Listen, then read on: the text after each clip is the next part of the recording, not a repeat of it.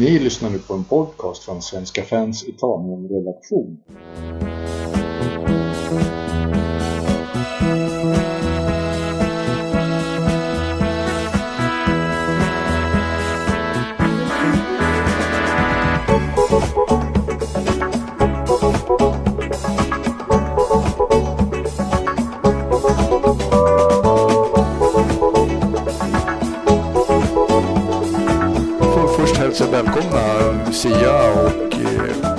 Mårtensson till eh, La Curva-podden. Vi ska köra en Inter-special idag.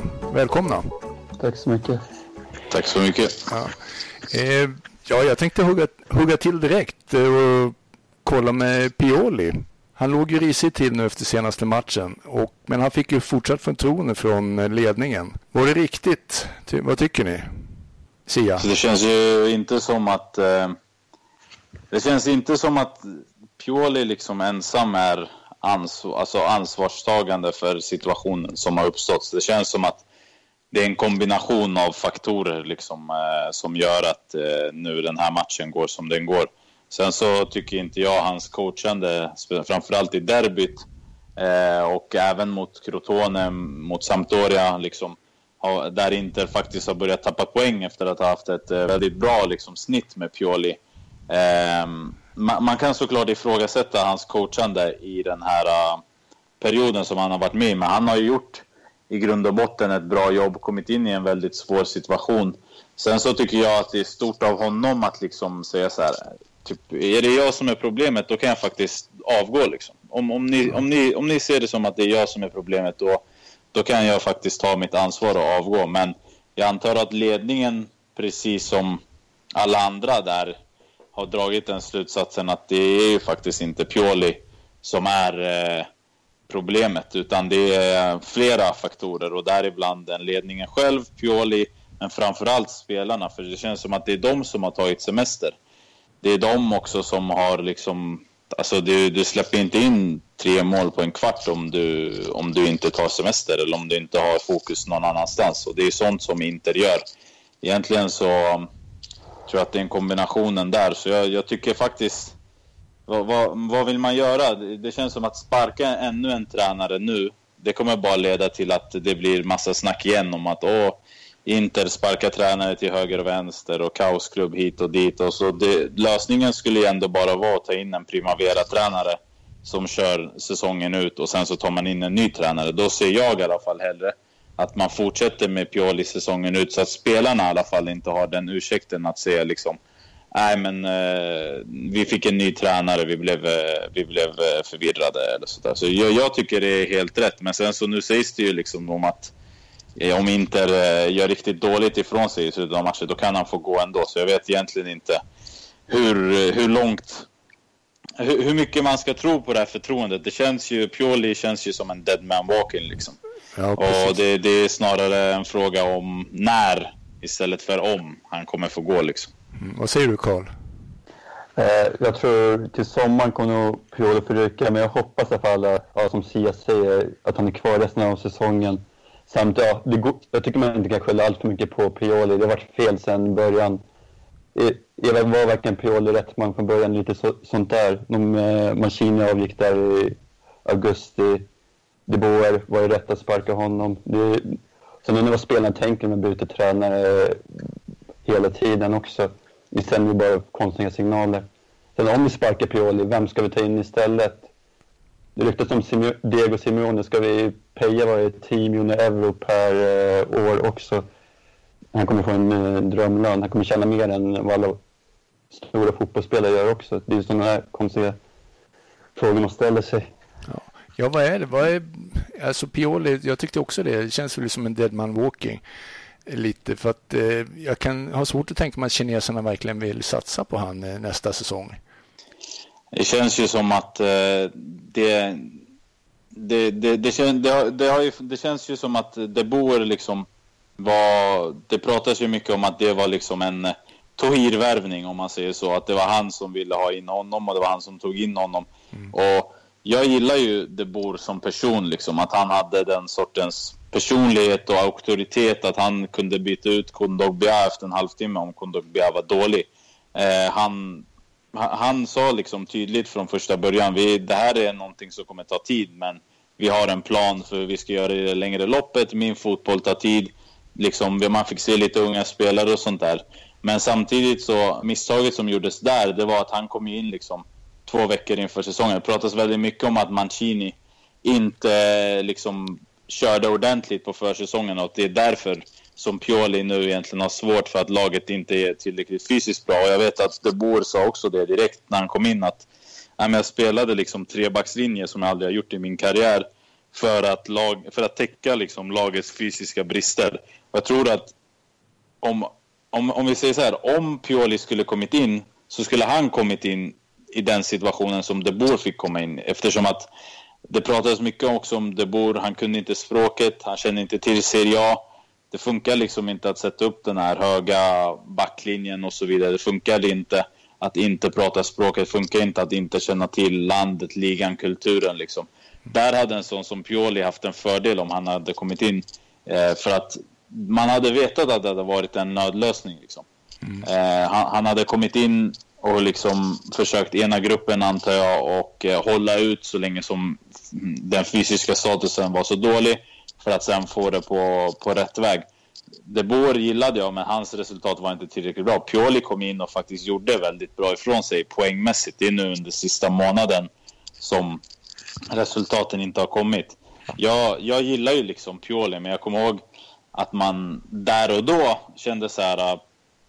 Ja, men det, det kommer in en Pioli, alltså vad har han gjort? Vem är han egentligen? Visst, han gjorde det bra i Lazio, men man visste ju att det här är en kille som om han inte tar Inter till Champions League, vilket redan då var ganska otroligt, kommer ryka efter ett halvår. Mm. Och då känner man ju liksom så här, varför tog ni inte in honom från början? Varför, varför körde ni inte en italiensk erfaren tränare direkt från början? Och då blir det ju liksom så här, just de där två lägren. Sägs ju att det här är liksom Ausilios man, det är de som har tryckt för den här killen för att försöka rädda säsongen. Och han har ju gjort bra saker sen han kom in. Det är många spelare liksom som faktiskt under Pioli har visat att de kan någonting i alla fall fotbollsmässigt.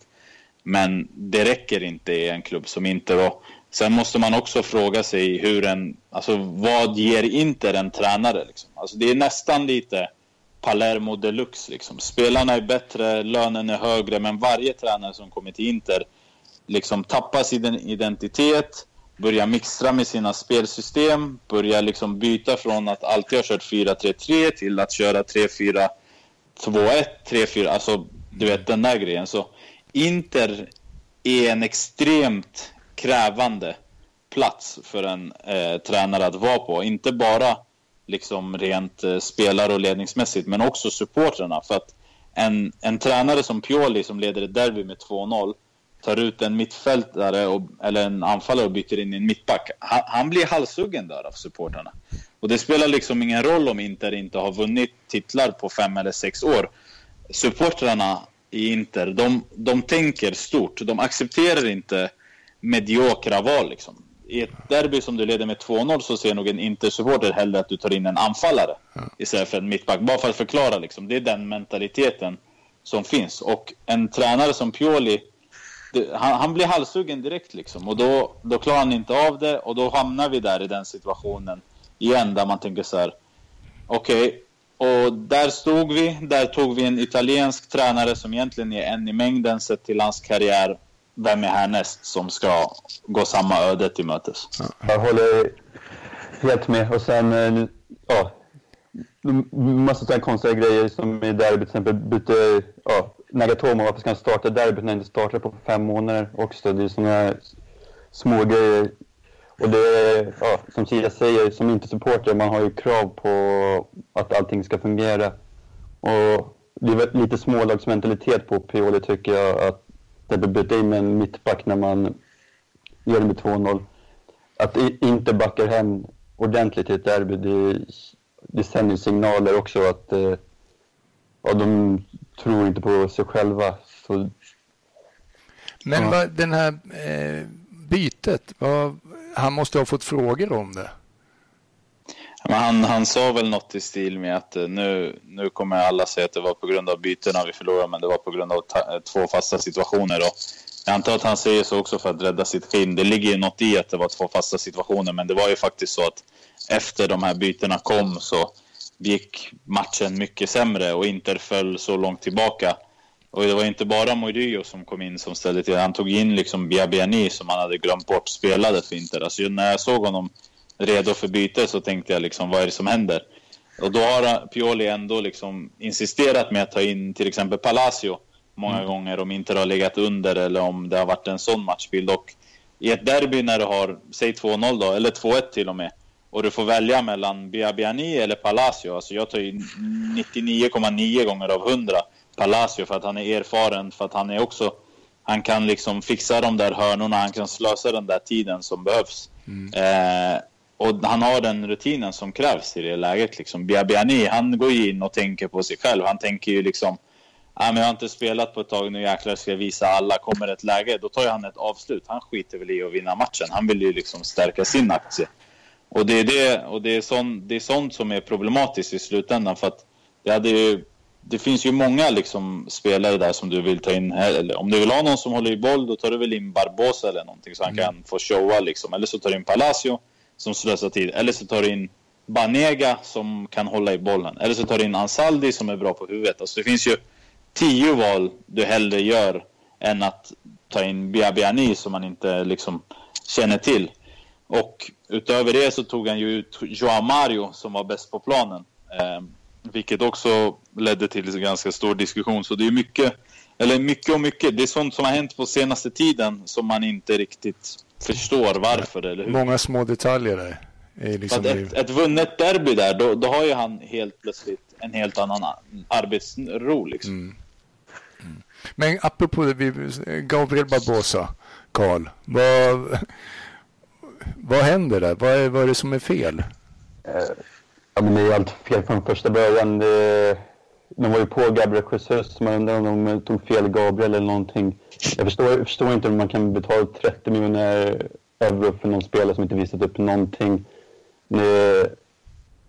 Sen, eh, ja, undrar om man har rätt mentalitet också. Han har skrivit på ett femårskontrakt. Han kanske är nöjd nu.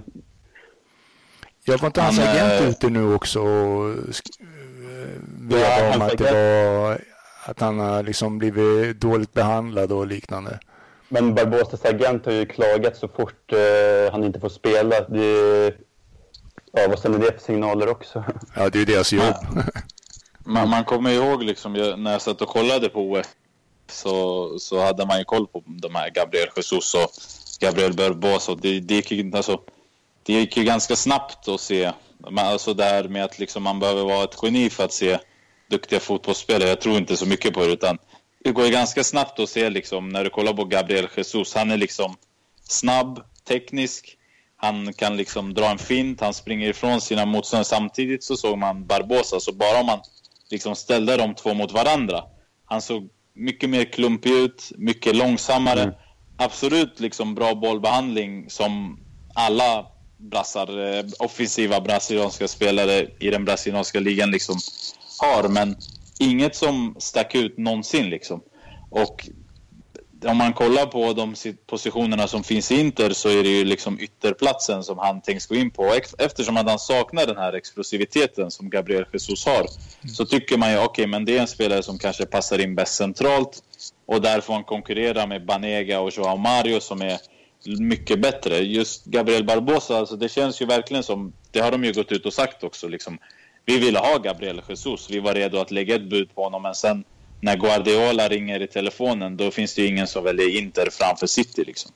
Och där som, det är det som är ett stort problem med Inter. Där måste de ju liksom ha tillräckligt mycket is i magen för att inte gå på bäst, alltså första bästa brasse efter Gabriel Jesus. Utan de måste ju kunna säga så här, okej okay, men vi fick inte Jesus, vi tar inte första bästa utan vi lägger de här pengarna på en annan spelare istället.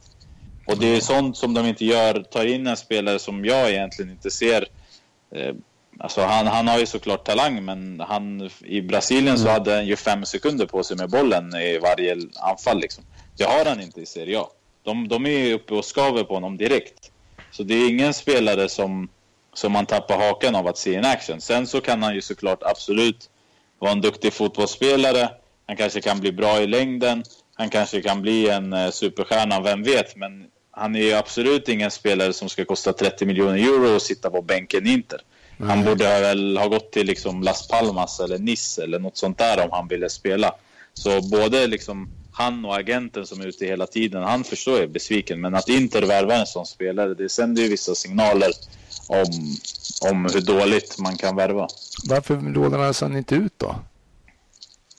Ja, alltså jag vet inte om de hade tänkt att han skulle få speltid eller om de liksom inte vill att alla ska se hur dålig han är. Men eh, eh alltså det finns ju en risk att låna ut en spelare om, om han går och liksom är riktigt dålig. Då kan du inte ens sälja honom. Så man vet ju inte. Det kan vara så illa alltså du menar? Att, är, att han var så man, dålig? De skulle gå till Kiev och floppa. Det hade ju... Det, hade, det hade ju varit över för honom. Liksom. Ja, herregud. Ja. Nej, men jag, jag, vet inte varför han inte lånades ut, men jag, jag ser ju hellre egentligen att han anpassar sig till livet i Inter än att han ska liksom gå till, ja, som Carl säger, gå till Kiev och bli bänkad där också säkert. Liksom. Så, jo, um, men, men vill han anpassas till Inter egentligen? Vill han vara kvar i klubben? Det vet man ju inte. Det, det vet man inte. Alltså jag antar att det beror också på vem som kommer att ta över, vad han tycker om honom. Men det, ju, det pratades ju ganska tidigt om att De Boer tyckte att den här spelaren var riktigt kass. Liksom. Mm. Alltså De Boer är ändå en tränare som är känd för att vet, ta fram ungdomar och ge folk chansen. Men, så då kändes det ju som att Gabigol kanske hade fått en viss speltid eller någonting där. Men eh, så blev det ju inte. Och eh, det säger väl någonting. Det pratades ju också mycket i början om att hans fysiska status inte var helt okej okay och att han var ur form, att det bara var liksom anpassningsmånader i början. Men det gick ju längre än så. Han har inte fått speltid. Och ja, alltså många, många, du vet, man börjar alltid prata om så här. Och, och tränaren tycker inte om honom och det är hit och dit. Alltså, I slutändan så tror jag så här. Är han, är han tillräckligt bra, då får han spela. Mm. Det är så många som säger liksom, ta fram talangerna, lyft in talangerna. Är någon tillräckligt bra, då tar de liksom plats. Mm. Och den här spelaren har inte lyckats göra det. Sen så kan man fråga sig hur hälsosamt det hade varit för honom att komma in i dagens Inter. Alltså han hade, de kanske hade kört slut på honom mentalt. Liksom. Ja. Kanske hade blivit krossad och aldrig mer kommit tillbaka. Så en sån sak kan man också väga in att man kanske vill skydda honom från att bli söndersågad. Mm. Men eh, apropå det med den situationen just nu i Inter. Det, ni jagar ju en eh, Europacup, Europa League-plats också. Men hur viktigt är den egentligen för klubben? Alltså, om två, nästa säsong så jagar ju alla klubbar Champions League. Vill man ju köra ett tvåfrontskrig då? Jag vet inte, men eh, ja. ja. Klart man vill ändå att Inter ska spela Europa League, men det är inte som man gråter blod om vi skulle misslyckas med det. Samtidigt, man vill ju fokus, fokuserar man bara på ligan, det brukar ändå löna sig i längden, tycker jag oftast det, det är en turnering som liksom tar krafter och Alltså det, det är såklart dåligt att en klubb som Inter inte spelar i Europa League, men om man kollar på liksom ekonomiska uppsidan, det hårda matchandet, skadorna som det kan till. Alltså, jag tänker bara rent, rent krasst på Zlatan. Liksom. Det, det är för Europa League som, och det hårda matchandet liksom, som, de, som en sån här skada. Alltså, det hände ju Milito också till exempel i Inter. Han kom tillbaka och drog ett korsband mot Schenk eller något sånt där. Alltså det, det är en turnering som tär på spelarna och en turnering som också ofta, om man tittar liksom på Inter när de har kommit tillbaka från en Europa League-match, det är inte ofta man vinner matchen efter liksom, för att spelarna är slitna. Sen så tycker jag de såklart ska kunna klara av och fixa vissa resultat även om man spelat Europa League. Men just är det något år man inte ska spela Europa League, då känns det som att det är nästa säsong. Just för att det är första året med, eh, med fyra Champions League-platser till Inter. Med eh, att man enklare kan nå direkt till Champions League istället som man inte har gjort. Och eh, där tycker jag att... Alltså jag, så här, jag tycker aldrig en klubb som Inter, eller en klubb överhuvudtaget ska säga så här. Nej, vi vill inte vinna fotbollsmatcher för att inte gå till Europa League. Man ska ju gå för det. Man, man ska ju såklart gå för att gå dit och ja. kommer man inte dit så är det absolut inga tårar. Alltså, vi kommer tjäna mer på att spela derby i Kina än att spela i Europa League. Men tror du att det ligger lite i, Karl, tror att det ligger lite i klubbens vetskap om att det kanske är bättre att inte jaga den här Europa League-platsen? Låt Atalanta och Lazio ta det. Ja, jag tycker ändå att den här säsong, säsongen borde ändå bara satsa fullt ut. Det, ja, det är ju ändå ingen förlorad, men ändå lite heder också. Nu förlorar mot Crotone, det ger ingen heder alls. Det, man ska ändå börja inför nästa säsong. Så förlorar vi alla matcher som är kvar. Man är ju livrädd för att vi ska förlora med 5-0. Och ja, man inte ska bli helt kaos inför nästa säsong. Så det är ju bara att fortsätta gneta på. Mm. Mm. Sia? Ja. Ja, ja om det. Alltså, för det, ni kunde verkligen låta Atalanta och Lazio ta platserna helt enkelt. Ja, alltså de har ju gjort sig förtjänta av det, tycker ja. man. Och ja. det, det skulle väl också, alltså jag skulle gärna se Milan ta den där platsen så att de, alltså så att det liksom ger dem ett hårt matchande nästa säsong om man säger så. Men, Even better. Nej, jag ska vara. Men eh, alltså så här, det, det, är ingenting jag missunnar en klubb som Lazio eller Atalanta. Jag tror också att det kan liksom vara positivt om de klubbarna tar för att det känns som att de kommer ju gå in för Europa League.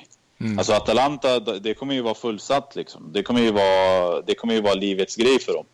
Eh, att spela i Europa League. Så, sen så antar jag att det kommer ta ut sig i, i ligaspelet, att de kommer gå extremt mycket sämre där. Men jag tror att en klubb som Atalanta i Europa League, det är ju en drömplacering och en drömturnering för dem. För Inter, det är inte riktigt det.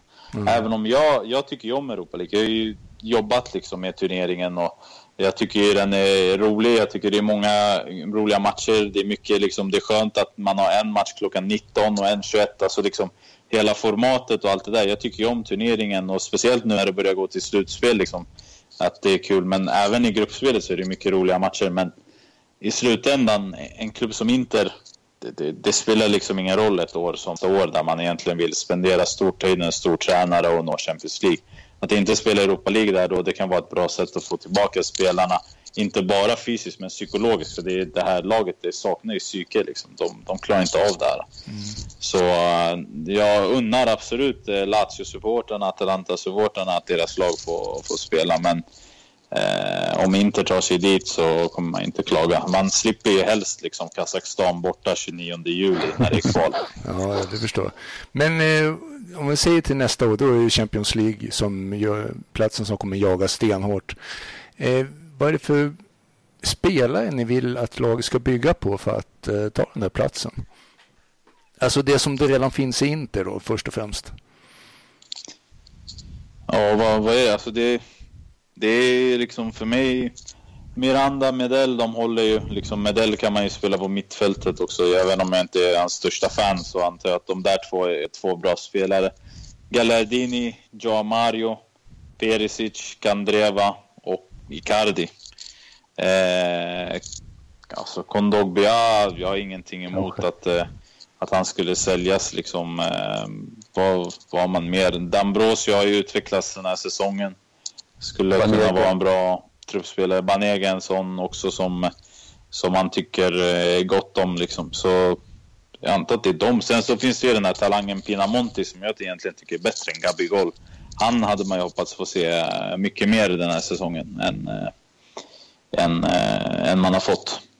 Men det, det är väl dem. Alltså. Det, är, det är egentligen en sjuk situation för det är ett lag som har spenderat extremt mycket i somras. Men där man hade kunnat slänga iväg 20 spelare. Liksom. Ja.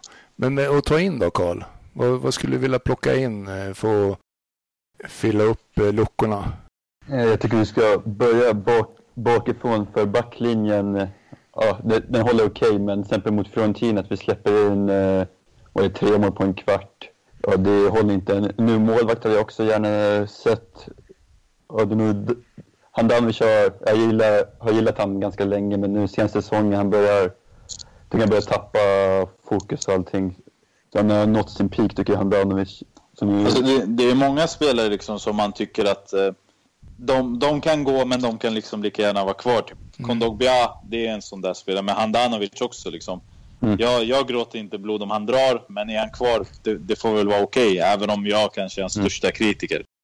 Laget, alltså det, det, är infekterat. De, de har gått igenom för mycket smällar för att liksom kunna resa sig. Det behövs liksom så många nya spelare som möjligt. Det gör det. Men vad är det för någon speciell typ av spelare som, liksom, som kan vara grundstommen om man kör centralt?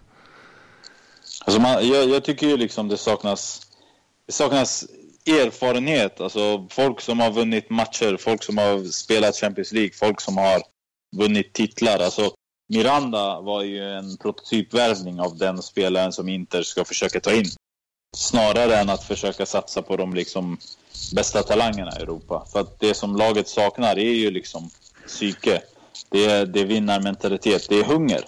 De, så fort liksom första minsta motgång, alltså vi, vi pratar liksom ett insläppt mål, då viker ju alla ner sig. Alltså det finns ju ingen som liksom bara tar ett gult kort och skriker i motståndarens ansikte och liksom så här visar lagkamraterna, du vet, nu kör vi liksom. Det var bara, det var bara ett skitmål vi släppte in och det, den prototypen är, det är den som är dyrast att hitta. Alltså en, en spelare med erfarenhet och vinster som inte är för gammal liksom. Ja, men Ranocchia eh, tillbaks då? Han kan ju dra också. han, han, är den, han är den en, alltså han är prototypen som ska ut med huvudet före liksom.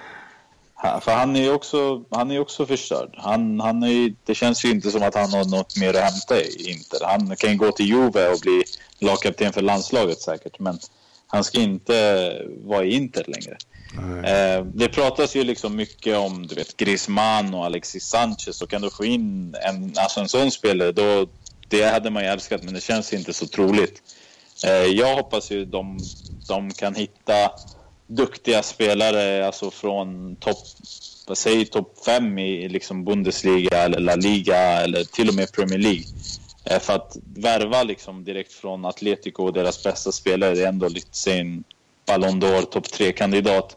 Jag tror det blir svårt, men om du kollar liksom inte på Atletico utan på något lag som ligger trea, fyra, femma. Mm. Säg i Tyskland kanske till exempel eh, någon från Leipzig till och med. Alltså säg, eller Leverkusen eller eh, Dortmund. Alltså inte Bayern München, men titta därifrån efter spelartyper som är nyttiga för Inter. Då tror jag att man kan bygga någonting bra. Men också att man faktiskt tar vara på en italiensk stomme. För att det har visat sig vara viktigt eftersom att det är viktigt för spelare att förstå vad Inter är i Italien. Vad historien innebär, vad klubben innebär och vad det innebär att representera ett lag som Inter. Det är många som kommer in och inte vet det. Förut så fanns det ju liksom Cambiasso, Zanetti, Walter mm. Samuel, Materazzi, Julio Cesar. Alltså, de här, de, Cordoba, Stankovic, alla de här, de, de visste ju liksom vad det handlade om. Dagens spelare, de, de vet ju inte det. Liksom. Jag saknar eh, inte en senatore helt enkelt.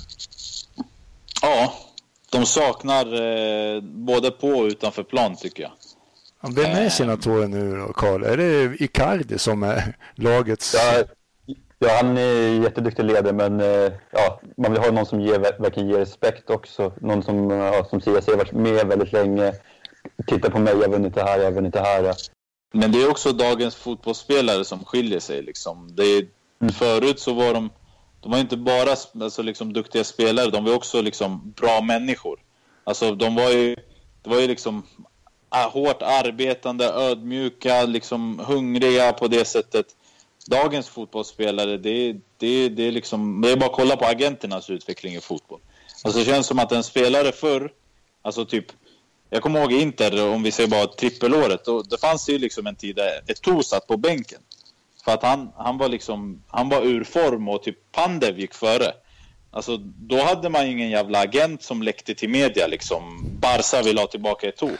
Utan han höll ju liksom, han höll ju käften, tränade hårt, gjorde mål och tog tillbaka sin, sin plats i laget. Alltså nu liksom sitter, sitter Brozovic på matchen i, i en, alltså du vet på bänken i en match. Då, då är dagen efter så är agenten liksom ute i Gazettan och har läckt att United vill ha honom. Alltså det är liksom, vi pratar mycket kanske om att det saknas liksom, ja, de, de där senatorerna, den sortens spelare, den typ, men den typen spelare i dagens fotboll är svår att hitta för att agenternas inflytande har blivit så stort. Mm. Så man kollar liksom ja, men, eh, vad, vad, spelarna vill göra. Alltså, de har ju rådgivare som sköter allt. De tänker inte så mycket själva. De är ju, det är många liksom som känns som att de har tappat grundvärderingarna för vad fotboll är. Liksom. Träna hårt, ge allt och försök ditt bästa. Liksom. Så här, så fort det kommer en motgång, då blir det ju liksom agenten ringer presidenten eller agenten ringer hit och dit. Och i det, jag säger inte att det är något, inte är något, alltså att det är något fel med det eller att det inte ska vara så. Jag tycker inte om det såklart.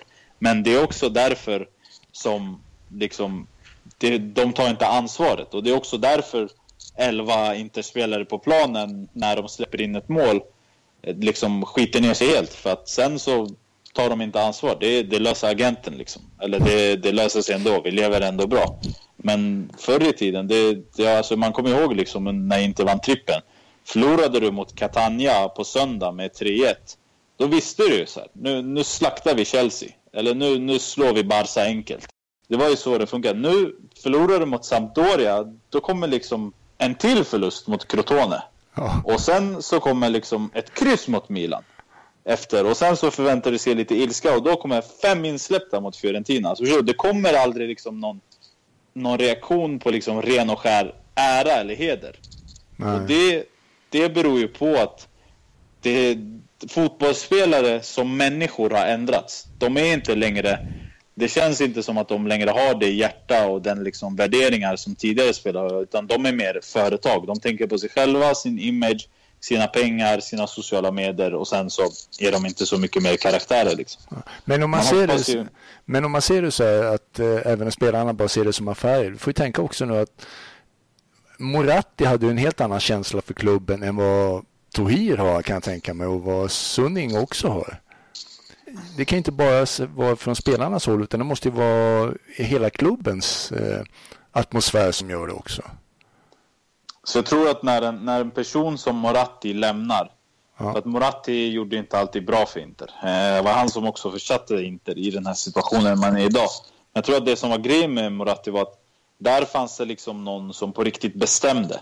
Alltså som, som liksom som, ville man få något gjort och liksom, ville man få en, var det någon som skulle ta en utskällning eller var det någon som skulle liksom säga till så här, hörru du har inte skött dig. Då, då var ju, det var ju Moratti som löste det där liksom. Mm.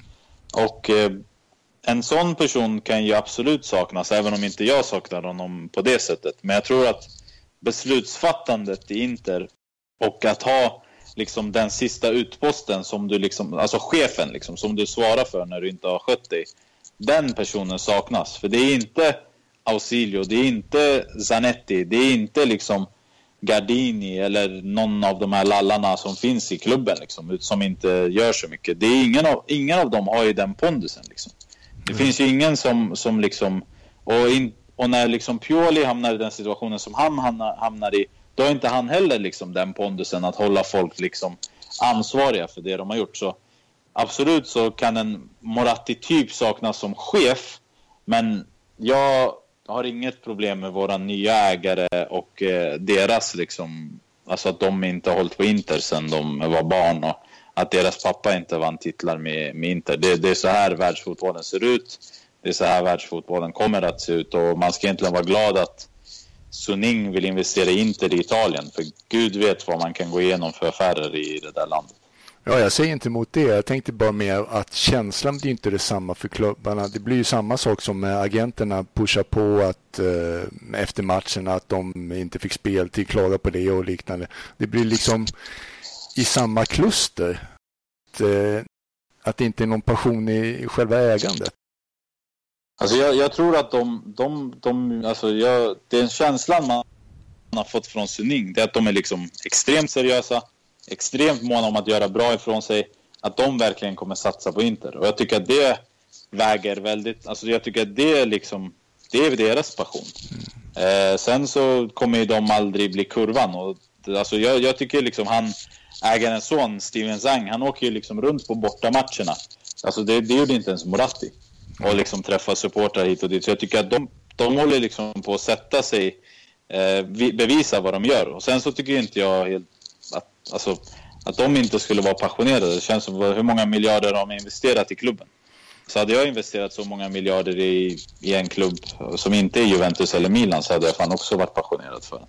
Ja. Alltså bara, bara liksom på det sättet. Så jag, jag, jag, tror inte att de saknar passion. Sen tror jag kanske att deras passion i början saknar trovärdighet. Eh, kanske. Men jag tror inte...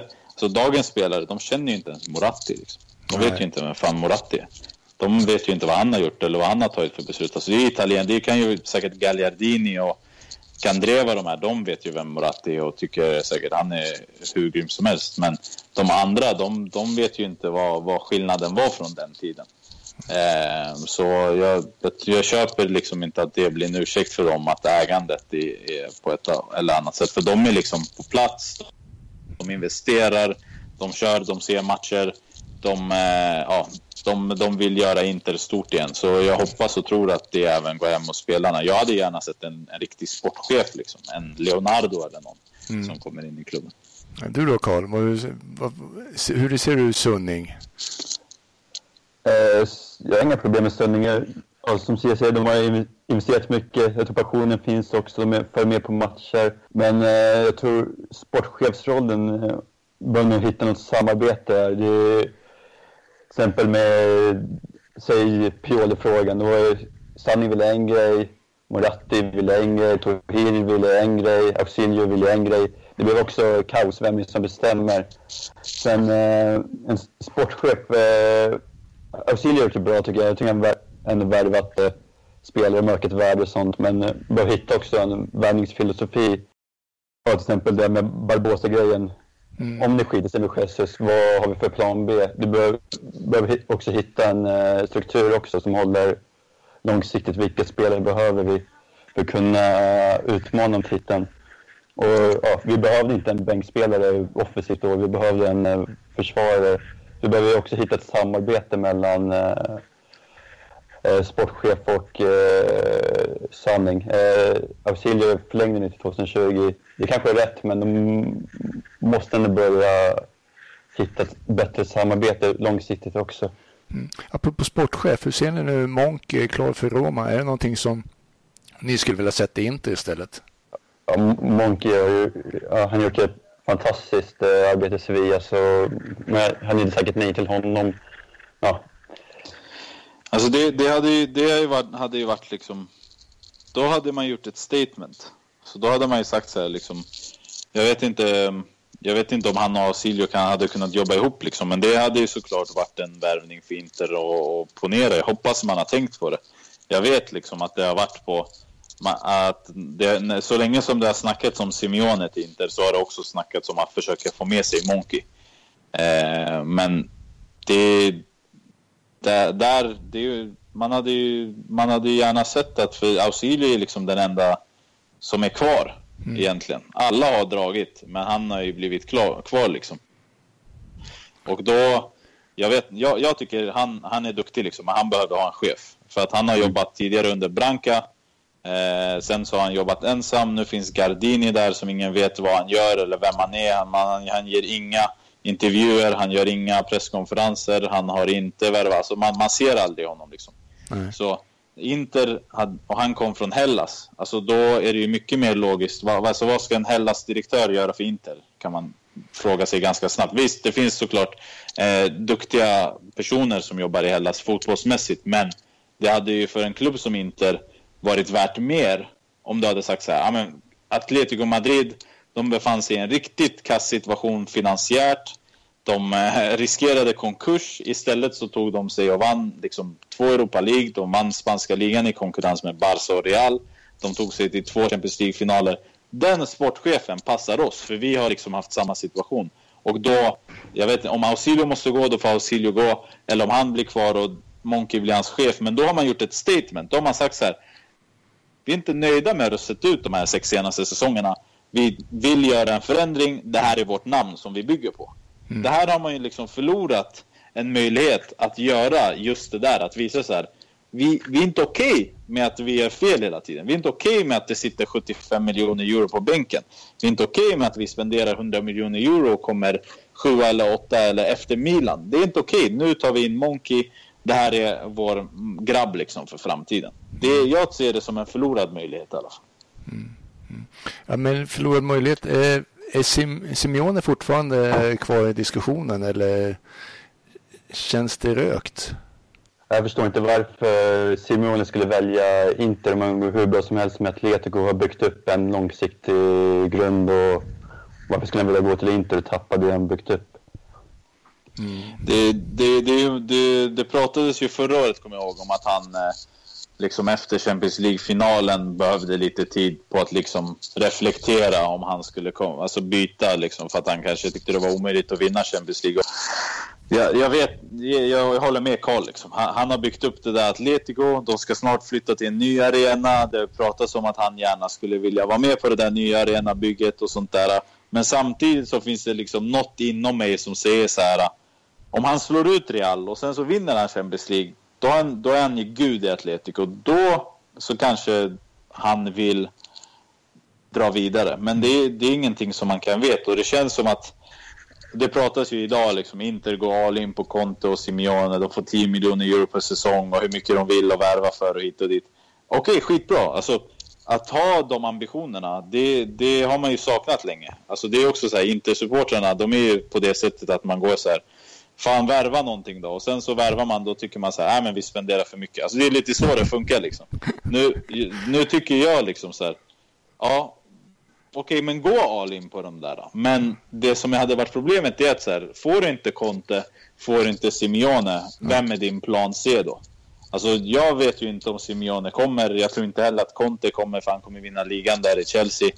Vem, vem går du efter då? Och det är där det börjar bli intressant. För att då kommer du komma till en situation igen där mm. du tänker så här, men varför fan behöll du inte Mancini? Alltså nu tackar han nej till att förlänga och sånt där, men hade det inte varit värt att liksom övertyga honom med alla de här hundratals miljoner eurona på det här sättet? Så jag tror ju att Simeone är aktuell. Alltså jag tror inte att det finns liksom, vad säger man, ingen rök utan eld. Så att de försöker, att de vill ha honom, att de gör allt för att få honom, det köper jag. Men vad händer när du inte får honom? Det är det som är viktigt. För att får du Simeone eller Conte, då kan du, precis som Inter alltid har gjort, för till och med när Mourinho och Mancini kom in och vann förut, mm. då liksom då var ju Inter en icke-organiserad klubb som liksom gick en genväg på grund av att de tog in en tränare som löste alla situationer. Alltså Mourinho var ju liksom tränare, president, eh, pressansvarig. Alltså han var ju allt i Inter. Han sålde för fan tröjor säkert också. Eh, när Leonardo kom in så var ju han också liksom en direktör och en tränare. När de här typerna inte finns längre, det är då Inter har haft problem. För att i Inter så räcker det inte med att vara bara tränare. Vilket egentligen det ska göra en klubb. Det är därför tror jag de är så måna om att få Simeone eller Conte. För då kommer du få in en tränare som kommer göra mer än att vara tränare. Han kommer styra upp mycket annat som klubben saknar idag som liksom blir tydligt nu. Men som inte blir tydligt om du har en så pass bra tränare. Och det är därför de vill ha. Men om du inte får dem det är det som är viktigt. För att drömscenariot är såklart att få Simeone. Då kanske man tycker okej, okay, nu löser det sig. Men vad händer om du inte får honom? Ja, där man vad händer då, Carl? Ja, Spalletti, Spalletti, Hiddink egentligen. Det är sådana här trötta namn som är exakt samma namn som ryktades precis när De Boer fick sparken. Det går runt hela tiden. Det, liksom, det känns som, inte som plan B, utan det känns som plan C. C plan C-tränare. Det känns som man går ner väldigt mycket om uh, det skulle skita sig för Conte och Simeone. Ja, så om det skiter sig, vad händer då? Då har vi i, står vi på ruta noll igen. Då kommer exakt samma historia ske. Ja, kanske vi byter tränare igen liksom i december om vi får in Spalletti. Mm, vad ska han göra som Pioli inte kan? Det är lite det, det jag känner då. Men finns det ingen utanför då? Ja, men det, det som är grejen, jag tycker bara, det är då, alltså när du får in Spalletti, då ställs det återigen krav på spelarna och på klubben. Precis, det är som de där. liksom inte har klarat av att ta. För att det är det som har varit grejen med Inter i sju år nu. Det är alltid lättare att sparka tränaren. Men spelarna är kvar. Alltså Nagatomo han har ju dragit in liksom tre kontraktsförlängningar. Alltså till exempel. Ranocchi har ju också gjort det. Alltså det, de är ju kvar. Vissa direktörer är kvar men tränarna får ju gå. Och det är ju för att det, det ställs krav på dem när tränaren inte klarar av den situationen som finns i Inter. Och Spalletti, jag har alltid tyckt om Spalletti. Jag tyckte det var en tränare som man kanske skulle ha gått för mycket tidigare istället för Mazzarri eller Gasperini eller Ranieri eller mm. Stramaccioni liksom. Men vad, vad exakt som Karl sa, vad, vad ska han göra som inte Pioli kan? Ja, han har ju klarat av det bra i Roma som är en jäkligt krävande plats också. Så jag tycker ju om honom. Jag skulle kanske tro att han klarar av det.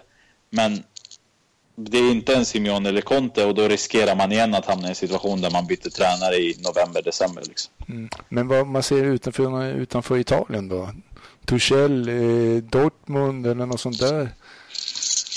Nej, alltså jag, jag gillar ju de här uh, spanska och portugisiska tränarna. Liksom. Han Marcelino som hade Villarreal förut mm. är en tränare som, som var som var med i den här castingen som man höll. Eh, fan, det var något mer namn där i januari som det pratades om. Som man, alltså det finns ju den här Jardim som är i Monaco, men det är också en tränare som egentligen antar jag behöver tid och ett projekt som inte Inter kan ge honom. Det finns ju han som gick till Hull, vad heter han, Silva eller? Eh, ja, han som tog över höll och som tog dem till eh, Marco Silva. Alltså en sån, en sånt namn. Men liksom, jag vet inte hur de här hade, alltså håller Inter. Inter behöver liksom en tränare som vet vad Inter är, vad det är för utmaning och hur det kan gå i en sån där klubb. Och som hanterar trycket som är en stor klubb. För som jag sa tidigare, det spelar ingen roll att Inter inte har vunnit på sju år eller inte har varit i Champions League på fem år. Trycket i den klubben, är, så det, måste, det är nästan enklare att jobba i Juventus för där är allt organiserat, funkar bra, gå in, vara tränare, gör din grej. Men i Inter, det, det är så mycket annat som du måste styra över som du inte kan påverka. Som är så mycket svårare, så behöver ju liksom Superman som tränare. Ja, egentligen hade ju Conte passat väldigt mycket bättre i Inter än i Juventus i hans mm. karaktär faktiskt på något sätt. Det var därför han också inte höll i Juventus. Att han inte själv orkade vara kvar i Juventus för att han hade för lite makt. Det hade ju varit mycket bättre i Inter. Ja, i, dag, i dagsläget eh, absolut. Sett till hans historia så är det ju är det en Juventus-tränare i grund och botten. Alltså, ja, ja, han så har precis som man ser det så. Men som i, i dagsläget, absolut. absolut. Alltså, jag tror också att det var därför han lämnade till slut. För att den stora personligheten i det Juve, liksom, det gick inte till slut. Nej. Ja, nej, jag får eh, tacka och eh, får hoppas att det går bättre för Inter nu i slutet på säsongen. Det var trevligt att prata med er. Hoppas eh, vi hörs igen någon gång. Absolut, absolut. Ja. Tack. Tackar, tackar. Tillbaka på moderskeppet.